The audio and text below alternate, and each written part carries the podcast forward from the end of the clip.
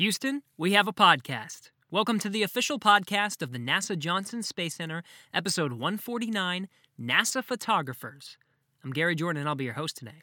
On this podcast, we bring in the experts scientists, engineers, astronauts, all to let you know what's going on in the world of human spaceflight. You know you're into spaceflight if you have a rocket launch, an astronaut, or a photo of Earth from space as the background of your smartphone. Imagery is just one of those things that's hard to beat when it comes to how people engage in human spaceflight.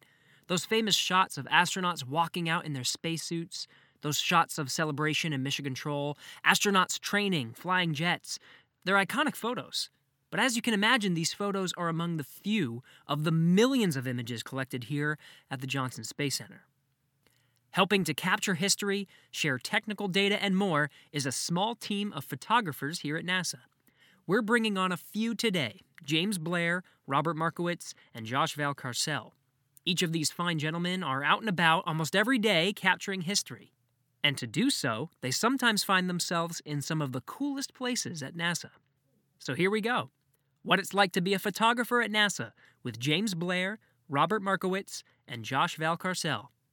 Enjoy.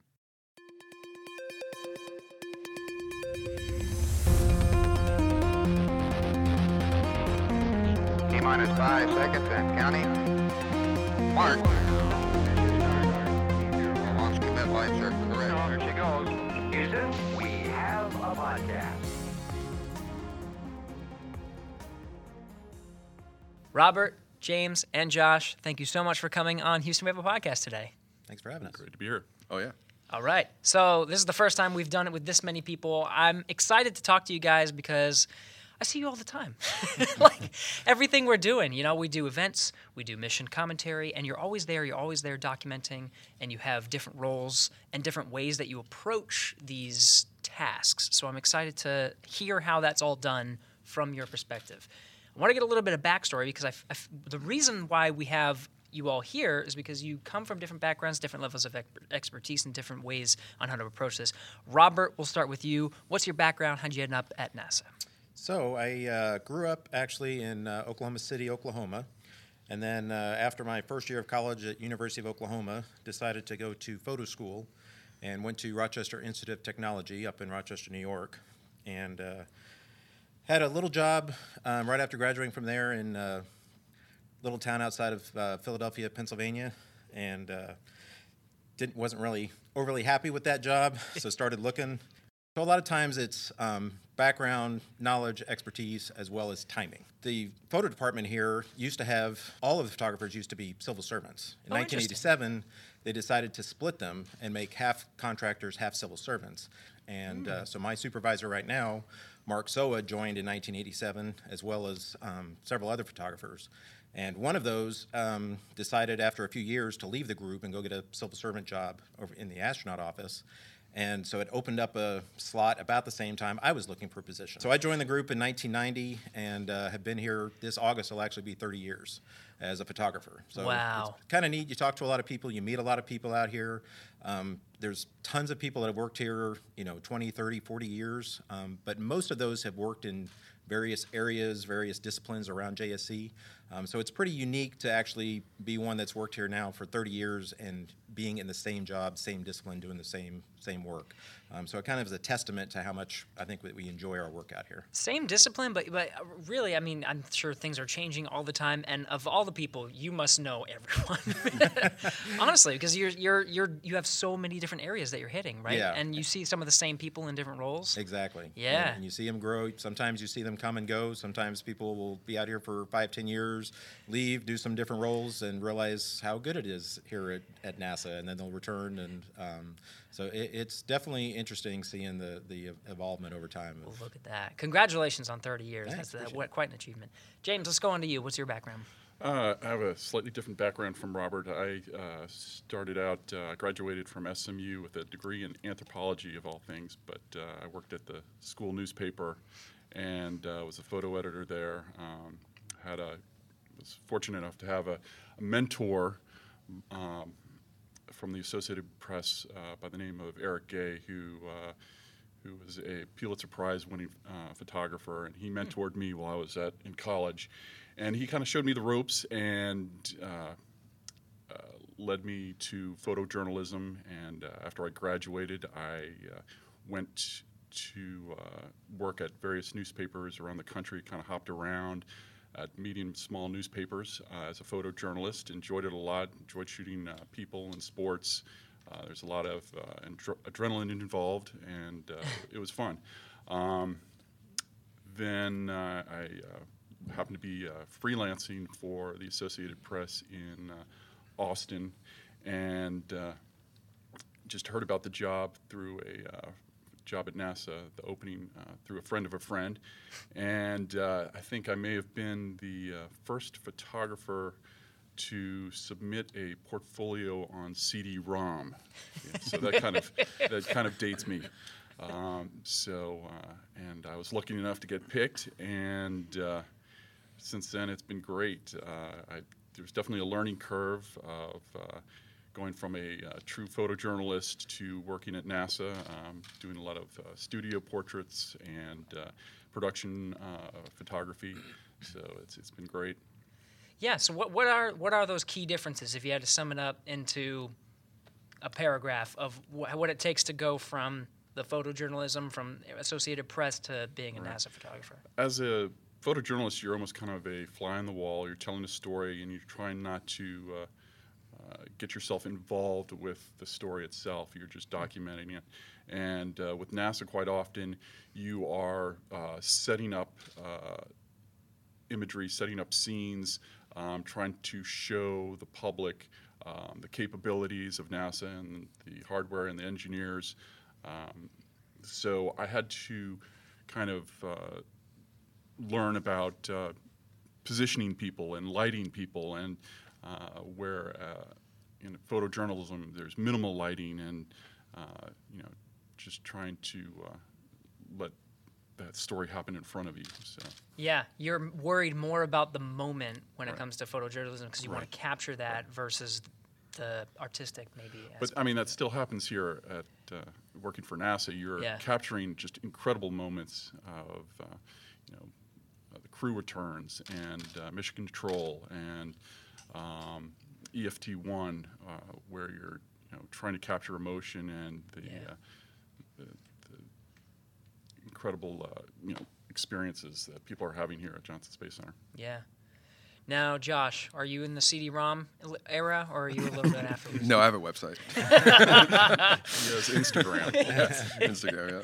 All right. So what's your background? All right, I, uh, I got started in the Navy. I had no idea what I wanted to do after high school, and I joined the Navy, uh, like a lot of people do. And uh, I saw that photographer was an option, and I said that I wanted to do that.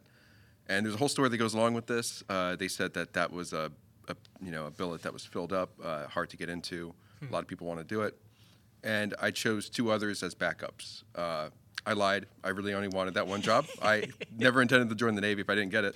But there's a long delayed entry program. You know, they're working with me for months. They take me down two hours, uh, you know, to process. And at the last minute, they say, you know, that job photographer isn't available. And I just looked at him and was like, it's going to be a real long ride home.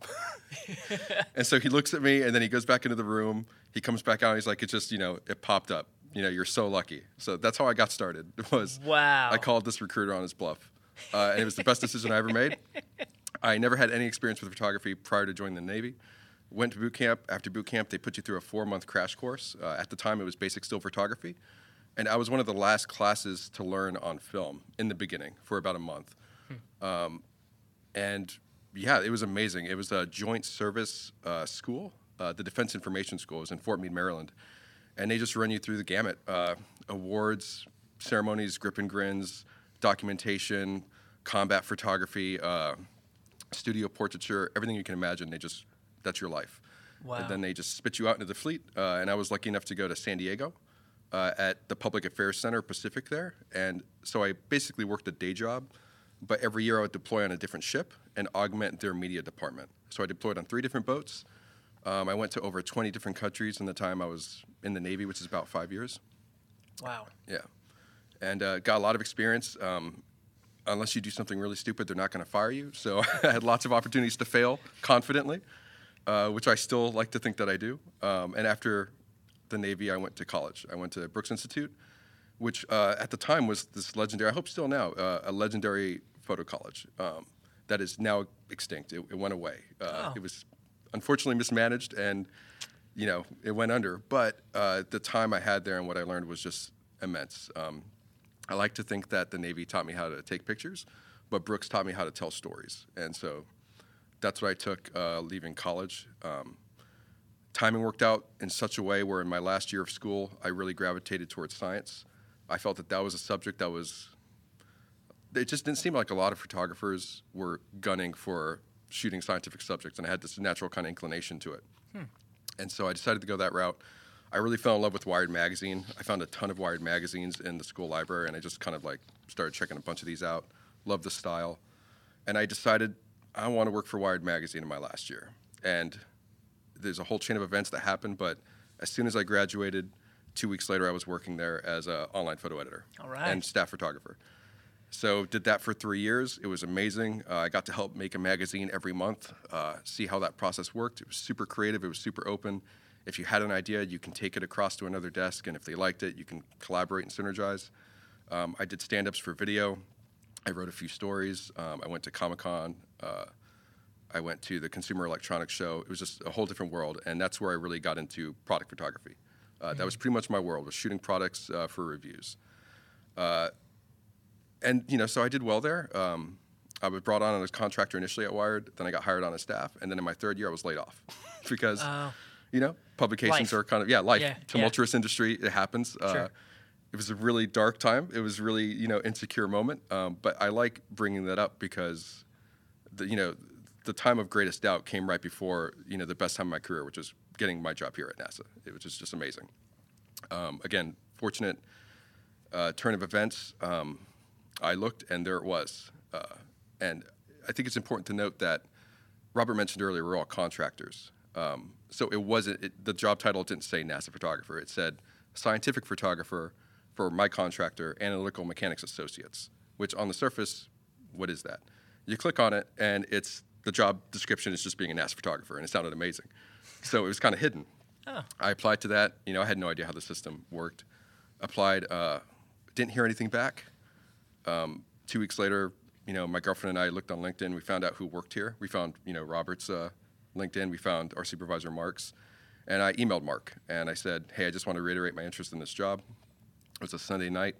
Following morning, he uh, emails back saying, we didn't get your application. I guess the company had stopped sending them to him. It had been Oh. open for like two weeks already or more. And so that's how I got an interview that week and uh, ultimately got hired. So Wow. now I've been here for about two years and eight months now. A little bit of luck, a little bit of persistence. What a story. For sure, yeah. That's awesome. Yeah. I loved uh, I love your your phrase fail confidently. That was I, Right I on, took yeah. that one- yeah I like that a lot. That's really good. Um, that's a that's a great way to learn is to is to do Definitely. that and have that kind of freedom to Right. express different ideas and themes. And if it works, great. If it doesn't, move learn on. something, yeah. Yeah, you learn something.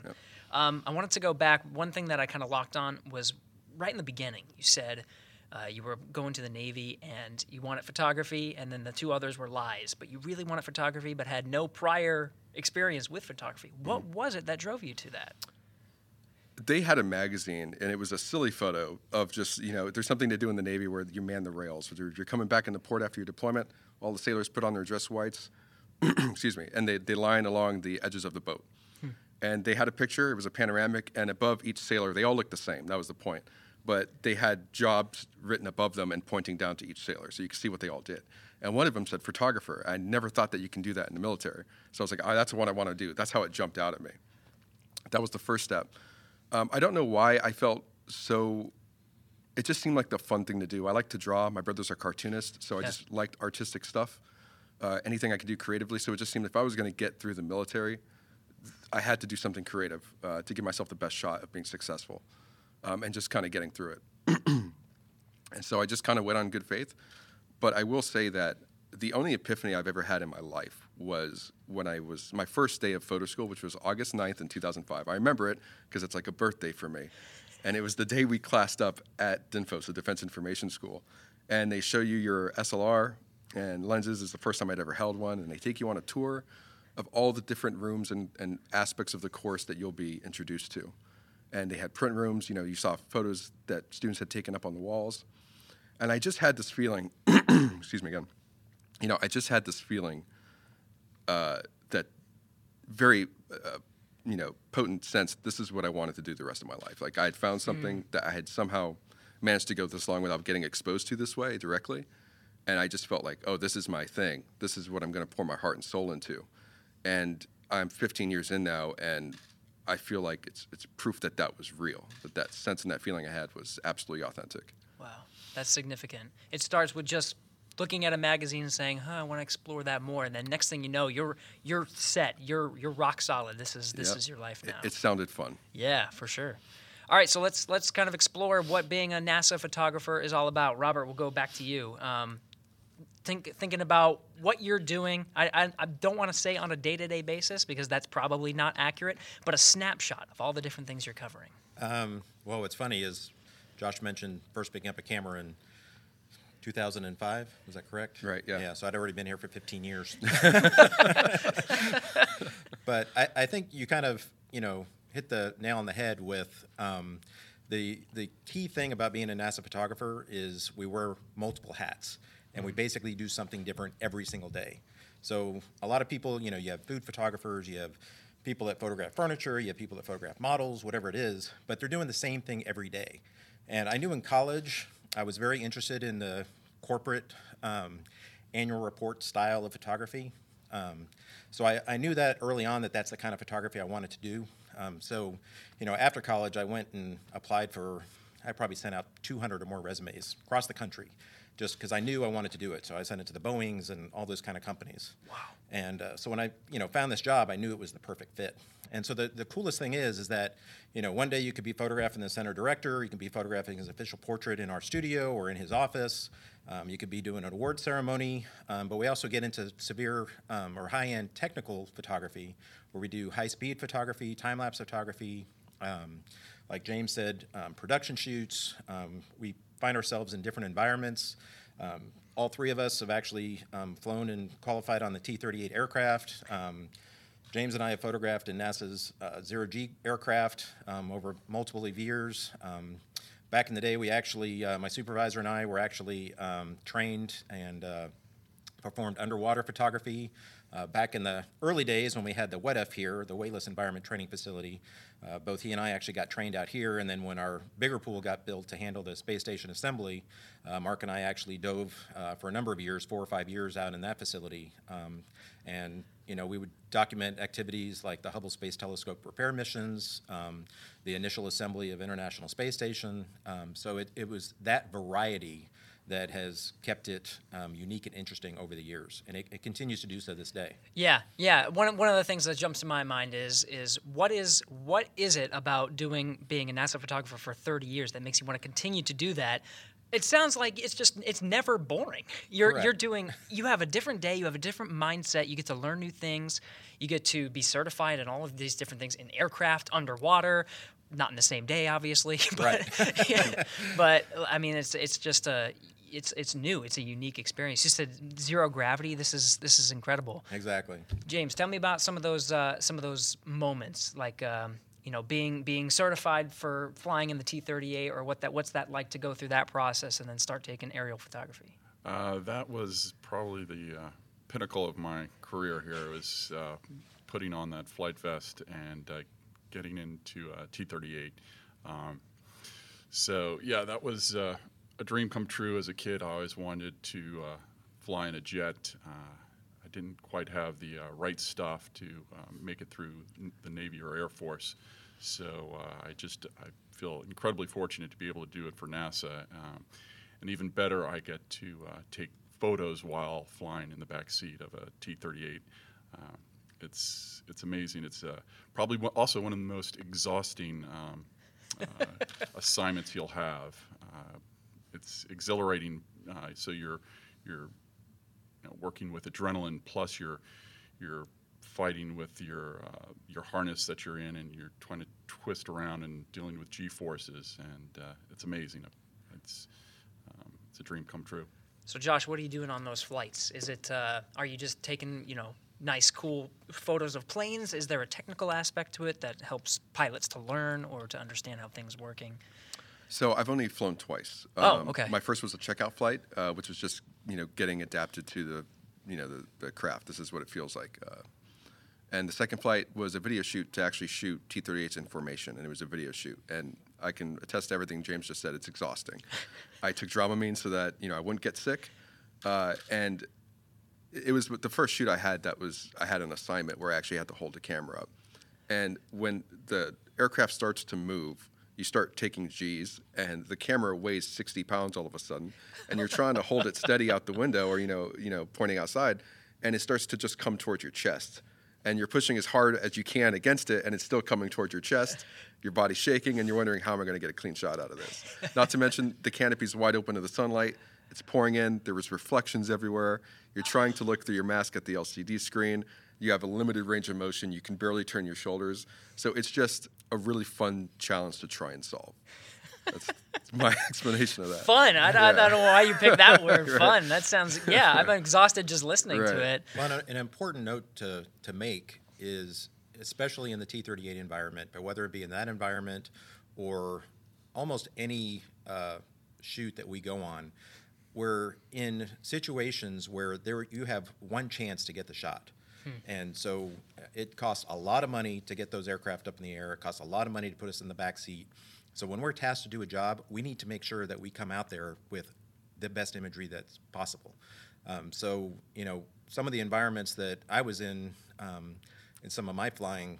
So I mentioned earlier about the uh, zero G plane. Yeah. Well, it's always nice to have photos and videos of the outside of the zero G plane performing its maneuvers, so the public can see it. They can use it in videos and posters and things like that.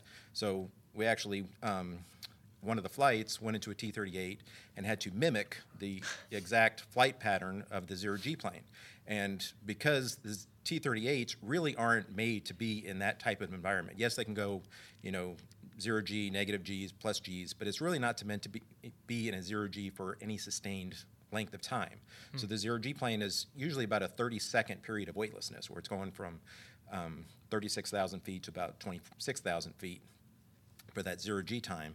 Um, the T-38s aren't really meant to be in that configuration for that amount of length of time, but um, usually what we did was do about four parabolas. We would do two parabolas and do still pictures, and then we do two parabolas and capture video.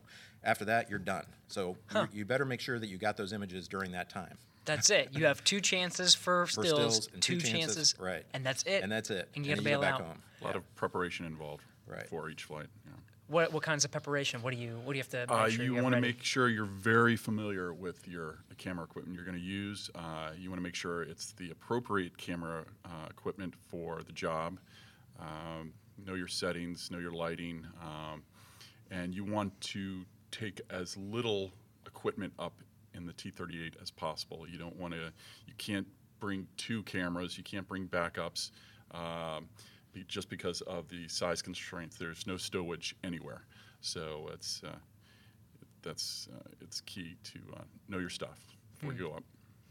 So what's the when you're putting on? You, you talked about different hats that you have to put on. You have to put on your your technical hat. You have to put on your artistic hat. Let's put on the technical hat for for just a second, Josh. When you're putting on the technical hat, what is it that you are focusing on? What is it that you have to what is it you have to get out of this technical photography and deliver to who? So these guys taught me how to think this way. Um, one of the things I had to adjust to was shooting something for engineering purposes uh, or for analytical purposes versus for outreach um, or basic documentation. And sometimes they're totally separate shoots, and other times they're happening kind of at the same time, and you've got to switch hats on the fly. And one of the things that I learned, and James, you helped me a lot with this uh, early on, was sometimes you'll just have an object and you'll go from shooting the event, you know, the training that's unfolding, to they pull you aside and they say, hey, take a picture of this thing. And I've learned now that what they mean was they're not looking for a pretty picture, although I'm going to make sure it's well exposed and visible, you know? Yeah. But the primary purpose of that is to show information that then they can analyze and do science with, um, or you make assessments from. And so, you know, I don't need to make it perfect. I just need to make sure that it's legible. And from certain angles, you know, probably get everything they need. I've developed a sense for, you know, trying to cover all the bases. Um, that's pretty counterintuitive to to a photographer who's thinking about composition most of the time and aesthetics. All that goes out the window. Uh, uh, now I'm thinking about content and readability. Huh.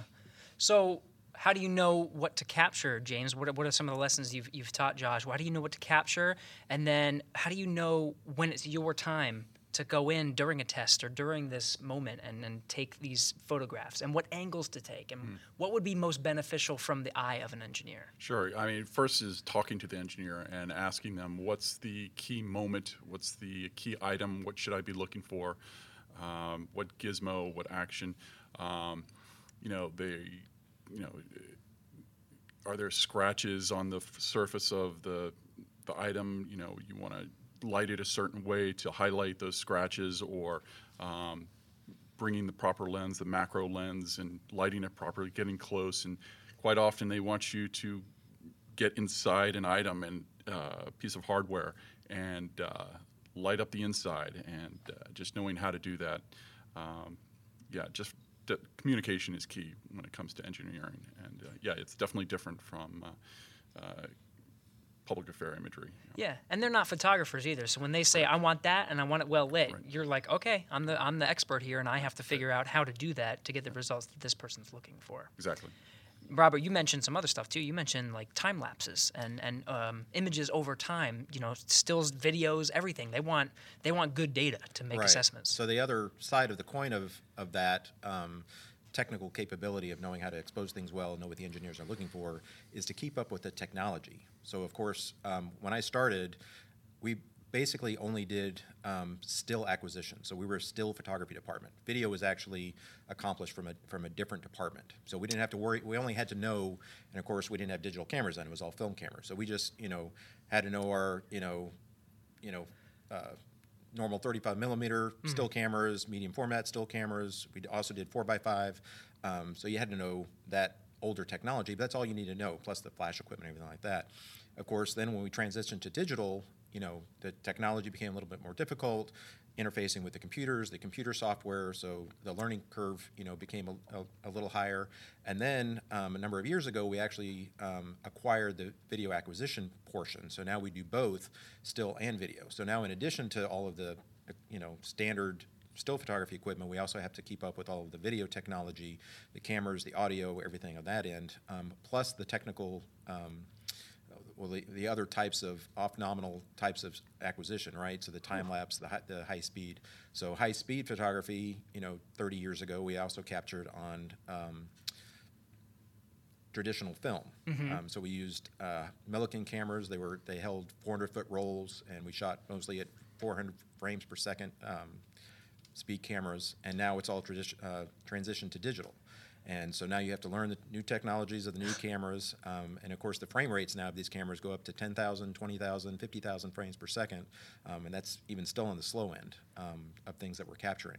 Um, so you're constantly keeping up with, you know, the, the, the changes, the technologies, how to utilize them, how to, you know, choose the best equipment to give the engineers exactly what they need. How do you keep up with that then? Do you are you are you just getting a signing up for a bunch of different magazines and reading them as as you get the time? Is there do you set aside time in your it used job? to be used to be magazines. Now I find anything on the internet. Uh, Oh. And uh, YouTube is a great source of uh, information about new technology. Um, so yeah, it's it's transitioned, but yeah, it's we have to stay on top of uh, the new trends. Absolutely. Yeah, that's got to be big for it. All right, now let's put on let's put on a different hat. I know Josh, you talked about uh, composition when you're thinking you have to switch away from your composition style of thinking to the technical. Now going back to that composition, what's a moment as a NASA photographer where you have to think about that and use all those skills? I would- say most of the time. Uh, Oh. uh, From virtually everything you're shooting. Um, if, if it's an award ceremony, you're still thinking about aesthetics and composition and lighting. You're trying to make everything look as good as it can, uh, regardless of what you're doing. If it's an educational event, you know, children are engaged in learning. You're trying to get them the best photos possible for them. Um, or it's an astronaut getting ready to uh, suit up to go into the NBL. You know, you're doing the best you can with the lighting available, with the lighting you can bring in. Um, and even if you've shot it tons of times, you're still trying to give it the the attention it deserves in the moment um, because this is pretty unique, you know. Yeah. And yeah, we do do things on a day to day basis, but history's still being made Right. every single day. And I remember the first time I went to the NBL, James took me there, and it was an astronaut getting suited up, um, and I, I remember just getting so excited, um, and I still get excited when I go over there. but I was just taking a ton of pictures, and you know, James, I can't even imagine how many times you've shot this. but I come out of there, I go, you know, we leave, we go back to the office, and I'm telling everybody, it's like they're making history over there. You know, it's just like I was so jazzed by it, and it's just really important to like not lose sight of that, um, because you you know after 20 times of doing it, it's still the same that same feeling I had from that first moment. It, it's the same truth, you know. So I just I got to make sure that I hang on to it and apply everything that I know, everything that I've gleaned from my career so far, to making it as powerful and as, as impactful as, as possible as it is. Yeah. I know one of the key moments. I'm thinking about some of those NBL photos. I like. Um, there's there's always one where they ha- they have to put the astronauts on this rig. They're fully suited up. They got all their umbilicals, and they move this giant rig and they start dipping them in the pool. And there's this moment where they just they're just submersing. They're going underwater, and a lot of them do something. They throw up like they wave, or they throw up like the horns, or you know thumbs up, whatever. Um, they do something like that. That's like a moment that you know is coming, and you're like, I have to be ready to capture that. True. Maybe one of the maybe one of the few that are a little bit predictable. Other than that, you're just looking for your moments. True. Very true. Yeah. So um, let's talk about going under the water. You, you, you talked about both of you went under the water and uh, and did some photography there. Now now what's what's it like to, you know, Josh described having to hold this camera against G's and film in a in a plane. Now what are some of the techniques you need to film underwater? I think it actually, when I, when you ask the question, I think about it. It all has to do with trying to predict where you need to be to get the best shot. Hmm. And I think no matter the environment you're in, whether it's you know floating on the zero G plane or capturing imagery in mission control or at the NBL or underwater, you always want to try to be in the best position to capture uh, the most interesting, the, the picture that will tell the story the best, give the engineers the information they need, but also be cognizant of your location to make sure that you're also not getting in the way. You Yeah. don't want to be blocking a flight director's view of the front screen. You don't want to be, you know, getting in the way of suit technicians, um, slowing their process down of suiting up the astronauts. You also you always need to be cognizant of where you're at, what you're doing, get your job done, but make sure you're not inhibiting other people getting their job done. Yeah, fly on the wall, just like you were saying. That's Right. that. Yeah, you have to you have to be there, be present, and capture the moment, but not be in anyone's way. People are trying to do jobs. Right. Yeah. One of the things that you also uh, kind of brought up with um, being doing part of the creativity was, um, you know, being an NASA photographer, you have to kind of do things a certain way. There's a certain, you know, method and a certain, uh, you know, uh, look that NASA imagery, you know, expects and and the program expects and the, and the center uh, expects. Um, so, so we're always cognizant to get those pictures kind of in the bag. And so that's, you know, if we're doing an astronaut portrait in a, you know, spacesuit or something like that, there, there's always the shots that we need to get um, or a crew portrait. Um, but the nice thing is, is that we, they always leave us room for creativity. Um, so there's been many a times where you know we can spend you know an hour with a crew member on a, on a portrait and make sure we get all of our um, you know shots that we need to get that NASA needs, but then it gives us some time to do some creative um, shots of the crew member or, or crew portraits. And oftentimes, unexpectedly, um, when the crew member is deciding what pictures they want to best represent them or best represent their crew, they'll sometimes go with those creative shots that were kind of off the cuff that we just come up with, you know, during a session. Um, so that's it's always you know neat when those kind of situations arise. Josh, what's it like working with astronauts, and and how it differs from astronaut to astronaut, and and what they're willing to do to be creative? Well, I think it's really important uh, to follow up with what Robert just said to make sure that everyone knows that Robert is the photographer that shot Leland Melvin with the two dogs, which is like That my is favorite a shot. famous one. It has become uh, quite recognizable. Yeah. Wow. So that's huge. Um, uh, so my favorite part of working here is having the astronauts in the studio. It's a controlled scenario. There's an opportunity there that I never want to not take advantage of, and they're all just so nice. Yeah. they really are. Like that's one of the most beautiful things about interacting with them is just not only are these these just incredibly capable individuals, but they're just they'll listen to you. You know, they're present. They're just good people, um, and I feel like they're just great subjects to shoot, and I want to show that, and I want to convey how that feels. And so, yeah, we go through the we do the official shots. There's the a list of things that we need to knock out, but I always try at the end um, of every studio session to carve out whatever time I can I have left to do something creative, to do something different. um, to apply some kind of vision behind it. I'll have a different backdrop set up. I'll have different lights set up, and I'll have the radio transceivers ready to just switch to a different channel. So at the very end, I just switch to hit the switch, drop the new backdrop down, and take advantage of whatever time is available, whatever time they're willing to give me, and do some creative portraits. I've done some stuff in black and white that I'm really proud of. That's been really fun. I kind of worked out a series that I've uh, been chipping away at. Um, it's, it's just you know that these people are going into outer space and coming back, and it's just kind of amazing. Like I, I, I'm at a loss for words to really describe it, but I'll say that there were some that I had in the studio. You know, let's take Luke and Drew that are up there right now. They just finished the AMS spacewalk. Not only did I get the opportunity to shoot them both in the studio in their EMU suits, um, I got to photograph them training on the, uh, um, uh, uh, the basically training for the EVA that they just accomplished. I got Yeah. to document that a lot. And then I'm in mission control, taking pictures of the flight controllers with them on screen in space, doing the spacewalk, and I'm familiar with the activities that they're going through. I can see what they're doing, and I know, oh, this part's really complicated because I've seen them work through this, work this out in real time on the ground.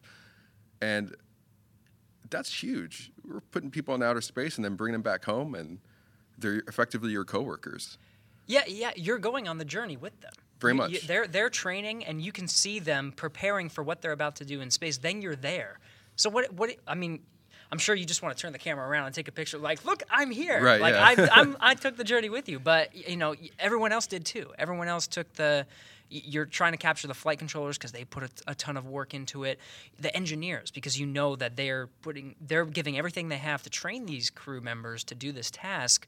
So you are right there with the same emotions that a lot of these trainers are feeling and trying to capture that and document that. 100%. Yeah. N- and not just the technical aspect, but the, Right, yeah. yeah, and It, yeah. it's monumental. I- I don't know how many societies are capable of putting human beings in outer space. You know, throughout history, this is relatively new. yeah. It's, it's not something to take for granted. Yeah. Now this is there's a lot of historical elements to this, and we've talked about all these different moments, all of these different techniques, all, all these images that you're capturing. We talked about the movement to digital. With digital comes a new way of taking photos, and that's snap, snap, snap, snap, snap, snap, snap. Right? You're taking a lot. I'm sure it's it could be on the order of thousands a day. So how do you how do you shift through that? How do you shuffle through and pick? These are the ones we're going to to send to people. These are the ones we're going to post publicly. These are the ones we're going to archive. Sure. I mean, um, yeah, I started out shooting film and uh, going to an event shooting, you know, three or four rolls of 35 millimeter. I thought that was a lot, but with digital, you can. Uh, digital doesn't cost anything. Uh, You just shoot and shoot, um, and you have to uh, kind of hold back sometimes and remember slow down and uh, and. Uh, think more about your the shot you're going to get. But when you uh, get back to the uh, office and you start screening your imagery, um, I think unlike uh, your traditional photographer, we have, like you, we've been saying, you have to put on different hats and you have to select imagery for different uh, customers. Uh, it may be one assignment, but there are different people who are going to use your imagery uh, from that one assignment, whether it be public release or engineering. And so um, we generally pick a larger group of images for bo- for all customers. Um, uh, the public release imagery, you're looking for that right moment with a nice smile on the face uh, and the right good lighting.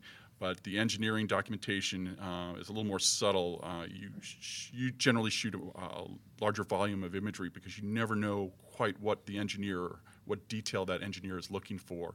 Um, so that's a different way of thinking about it because you in one in one way if you're if you're trying to document you want the best documentation. And from your mind as a photographer you kind of have a better idea of what is the best moment and what's the best style what's the best angle to document.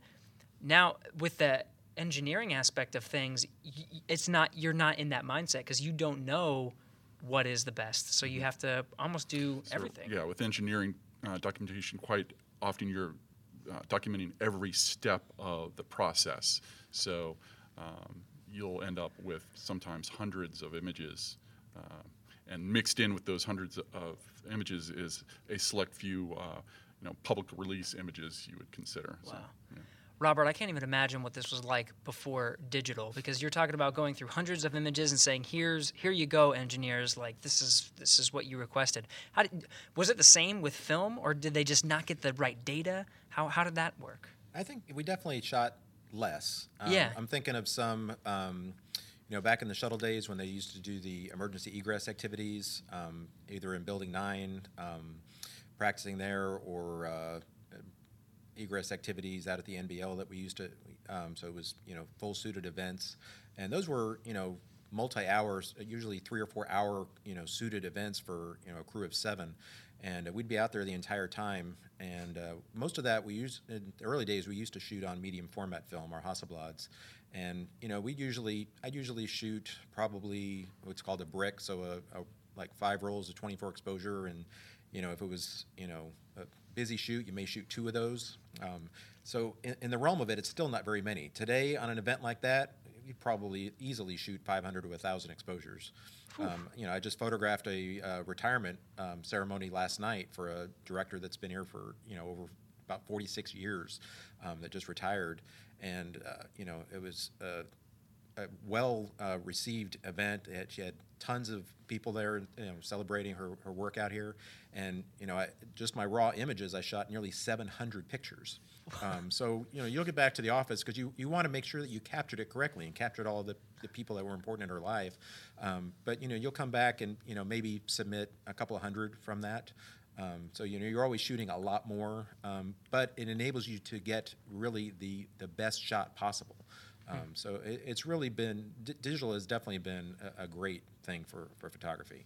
Um, it- it's definitely added more work on the back end than the than the front end. Um, people sometimes don't realize the amount of time it takes to screen through all of those hundreds and thousands of images sometimes. Yeah. Um, but it does allow us to, to capture, um, I think, better imagery in the end. Yeah. So what do you think is more intensive, processing thousands of digital images or converting film into something usable? I don't even know how that used how that worked, but It's, it's definitely intensive screening through. and- Intensive. And it, and it depends on the event. Um, um, sometimes um, some things are easier to screen than others, depending on what you're looking at. yeah, yeah, that can be absolutely true.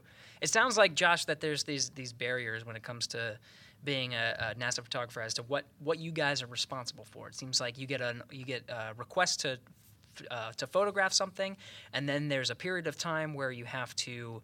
Um, look through the best of that imagery and then either post it somewhere and then from there it sounds like you hand it off to someone else. And that's depends on what it is. Is it going out publicly? Is it going to be archived? So what's that what's that end process like when it comes to you you're now screened through 700 images because you just are done with the event. You have to sit down you have to go through. What happens next?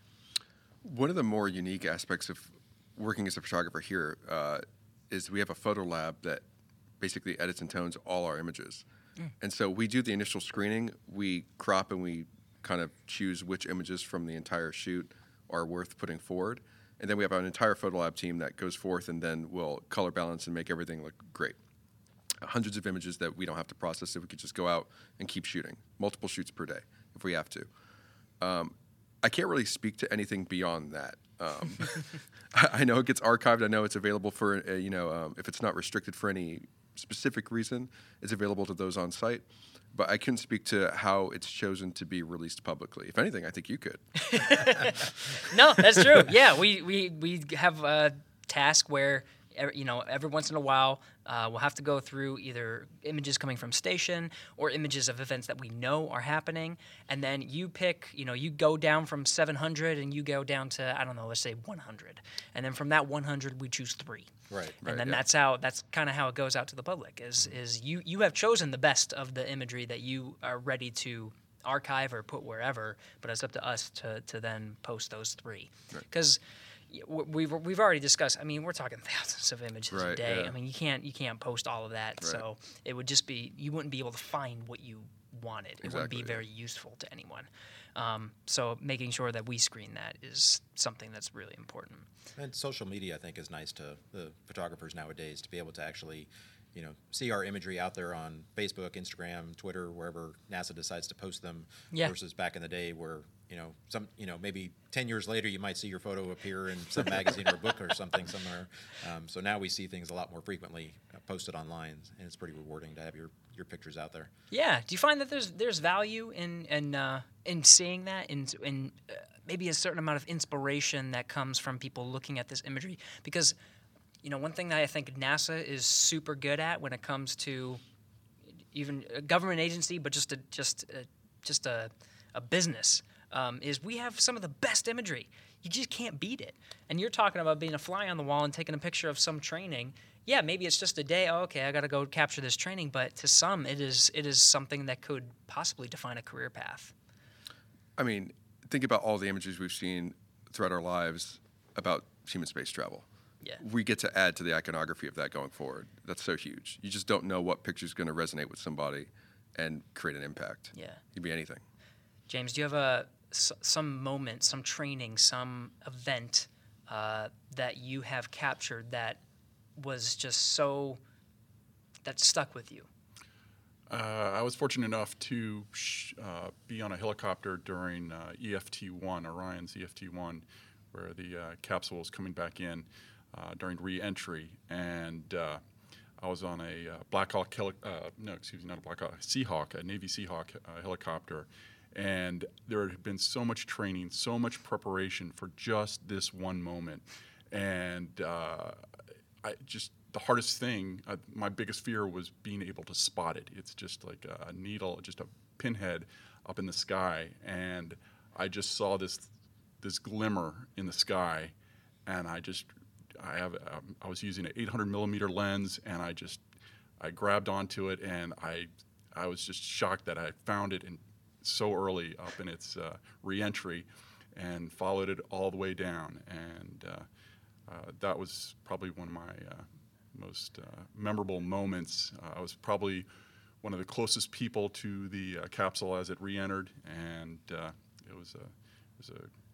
great experience. I, you know, Josh has been in the Navy, but I had never been on a, a Navy ship, and so we had uh, uh, traveled to. It was out in the Pacific where we uh, covered the re-entry, and uh, we floated out on a Navy ship, and uh, that was a great experience too. So uh, Yeah, just being on the ship is, is unique Right. in and of itself. Exactly. But this is EFT one. This is the test mission of Orion. It was Right. going super far away from Earth, and then it was the the test. One of the parts of the test was to come screaming through the atmosphere at twenty five thousand miles per hour. So the fact that you were able to find this little tiny dot Right. coming from almost it was cislunar space. It was it was kind of near the moon, coming through in the middle of the Pacific Ocean. Right. Um, that's just I mean that's that's a moment that you know it, you can't you you can plan for it, but I mean anything could happen. You can have clouds.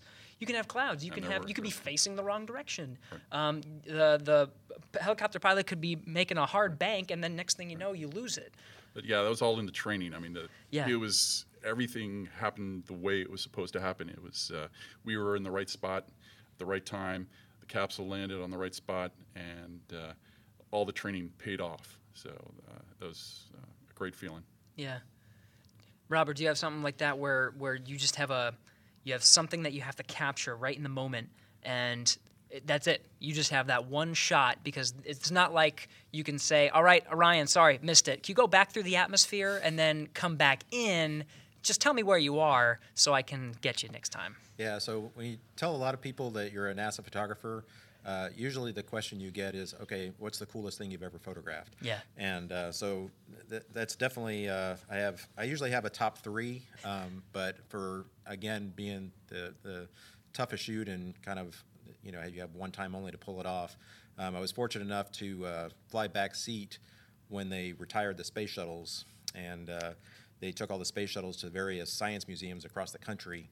And so before they landed the shuttles in the various cities, they did fly arounds of each city. And so we uh, chased the shuttle on back of the 747 and captured it flying over Washington, D.C., um, New York City, um, before it went on the Intrepid. So I was in the back seat capturing those photos as it was going across the mall in Washington, D.C., and down the Hudson in, in New York City. Um, and you only had one chance. And so um, a lot of times, I- could specifically remember sitting in the back seat, being alongside, taking the pictures out the window, uh, you know, the canopy of the T-38, and literally thinking I should pinch myself because this is just so, such an abnormal, unusual place to be taking pictures like this. Um, but those are actually some of the, the you know mo- most memorable photographs I think I've you know captured almost since I've been out here for 30 years. Yeah. Um, you know, an iconic shot with the shuttle going down um, the mall in Washington D.C. where you can see the National Monument and the Capitol from one end to the other. Um, in uh, New York City, I captured a really neat shot, and I remember you know kind of looking through my viewfinder as you know we're flying the path, and uh, I, I can see the image appearing in my viewfinder, and I'm like, okay, in a second, it's gonna it's gonna come, it's gonna come, and the shuttle crosses um, the uh, uh, the park and uh, get the whole downtown area in the background, and it was just a, a really uh, beautiful shot that I captured. It was it was a moment that you knew was coming too, right? Because you had to study the flight plan. You knew it was in the background. You knew your moments. But as there James said, you, you- there's a lot of things that can go wrong with that. Yeah. Um, but but it all came together, and uh, I, I was really pleased with the way that image turned out. I'd be half tempted to just put the camera down and just just witness soak it. in. Just yeah, yeah. I, I I have trouble with that too because I I want to take photos of a lot of parts of my life like a lot of people do now and post them on social media. But sometimes I just you know I want to take the camera down and just kind of soak it all in. But you're this is a key moment for not just you, but it's for it's for many people because a lot of people have worked on these shuttles. Um, they've captured the hearts and minds of all of these people. A lot of I mean there were crowds coming out, right? I remember I was one of my first. Uh, actually, my very first internship was to work the uh, Endeavour flyover for Houston. And so I was over at Ellington Field and I was working education activities, handing out little, you know, having people try on gloves and stuff. But I saw it. I got to capture it, you know, not as well as I didn't have as good of a view as you guys. But I had my I had my phone going across Ellington Field, I think it did two passes or something. Um, just a wonderful moment, and just to be a part of that was was significant. Josh, what about you? Favorite moment? Favorite moment. Uh, I have not been pressed that much yet. I've been kind of training, going in that direction. Um, I would say my favorite thing that I've had the opportunity to shoot here so far was the wilderness survival training with the new group of astronaut candidates that are now astronauts. They recently graduated. Yeah. That was just the most meaningful thing I've ever gotten the chance to do. I went with them to Maine, um, spent a week with them, uh, basically camping, uh, just documenting their training. Um, and it's an important moment for them. It's early on in their training, so they're getting to kind of know each other. And I felt like I kind of get to know them too, and become part of the community here, uh, which is a really special thing to be a part of. Um, it's a very familiar uh, atmosphere, you know. It's a, it feels really tight knit, and uh, that was my introduction basically into the job and into the culture and into the into the world of, of like what we're doing and why and who's going, and Yeah. it was just very cool. I love it. So it, it- it's you have such a unique perspective as an NASA photographer, and, and I'm going back to when you were talking about the alpha magnetic spectrometer spacewalk training, and you got to see um, uh, An- Andrew Morgan and, and Luca Parmitano train for doing this thing. Then you saw it in space, and you were with all these different teams. That's I think something that's very unique to a NASA photographer, is because you know, an engineer, you know, you, you might be an engineer for just the alpha magnetic spectrometer, high fidelity uh, mock up that goes on the Argos, and that's it. And that's what you do. And maybe, you know, you don't get as much time with the with the divers at the NBL, or you don't get much time with the crew trainers over over here. But you're seeing all parts of it. You're seeing all parts of it, and you're a part of that journey. What is it you try to capture in in the photography to try to tell that story? Because it's it's a it's a story that I think is maybe unique and but it's necessary. It's it is the journey from start to finish. I like to think of myself as a time traveler. That it's from the future, and I'm back in time, and I'm documenting history. So that's the overarching sort of theme that I work with.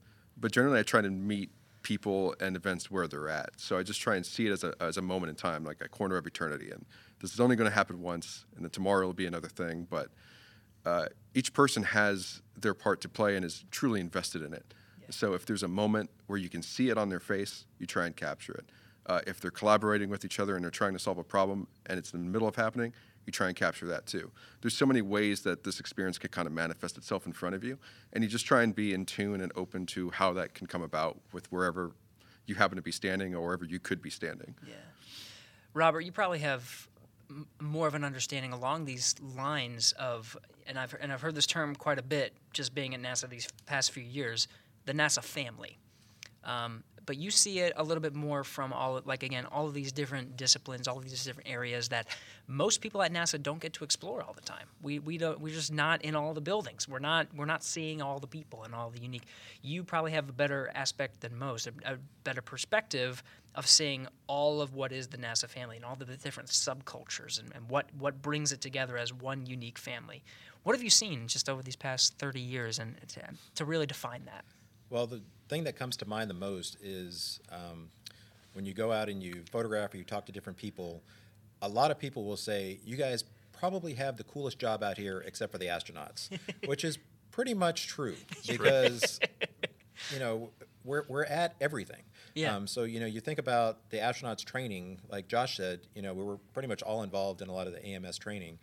And literally, you know, you, you feel like you can, you know, of course we can't do their jobs, but you almost, you, you become very familiar with what they're doing. Yeah, you So want to po- point to a bolt and be like, Right. that, so that when, you, right when you see, you know, it on TV and in Mission Control of what they're doing, you have experienced it. You know, underwater when we used to do- do the documentation underwater, and you know they're assembling the pieces of space station. We were we were there as they were practicing these things and repairing the Hubble Space Telescope. Um, but the, the family is definitely true. Um, being out here for, for so many years, whether you see people here or outside of work or on travel in airports, um, it, it's just one big um, family. I remember one time I got on a, uh, a uh, Southwest flight and ran into uh, a uh, retired astronaut that was flying for Southwest, and you know he was greeting passengers coming on board, and it was like, "Hey, how you doing? Hey, a long time no see." Um, so you just run out, you know, you run into people, you know, in the grocery stores, at restaurants, you know, the astronauts, the flight directors, wherever it may be, and you know, it it it definitely does feel like a family culture out here. Wow. So James, we have, you talked about this era of, of you talked about social media. You talked about uh, this change from uh, taking so many pictures uh, and, and doing it in a different style. Now having this ability to share to share more. What do you find is important about that, and the, and the value of that, and what kind of personal aspects do you bring to sharing these photos? I see our, our job as being the eyes for the public. We see, like you say, we see things that uh, we've been to events that others just don't have access to. And so uh, it's my job to uh, document it in a way that creates excitement and shows how exciting the space program is. Um, so I, it's, yeah, I, I take it as a privilege and uh, I try to create excitement with my imagery. I, Yeah. And I think you're all doing such a good job. I mean, I've, I've got I've had the pleasure to work with each one of you in multiple different capacities, um, and just see you know you just walking around. You're, you're there. I'm, I'm on a tour and you're there. I'm I'm in mission control and you're there. You know, it's, it, and even when I'm not there, you're there. so, like, it's uh, I, I really appreciate what you do, and it's very significant to not just the NASA family, but to those that want to be engaged with the NASA family. So, Robert Markowitz, James Blair, Josh Valcarcel, I really appreciate your time for coming on Houston We Have a Podcast and sharing this unique perspective that no one else has. Appreciate the time. Hey, thanks. Likewise. Thank you. Thank you for the opportunity.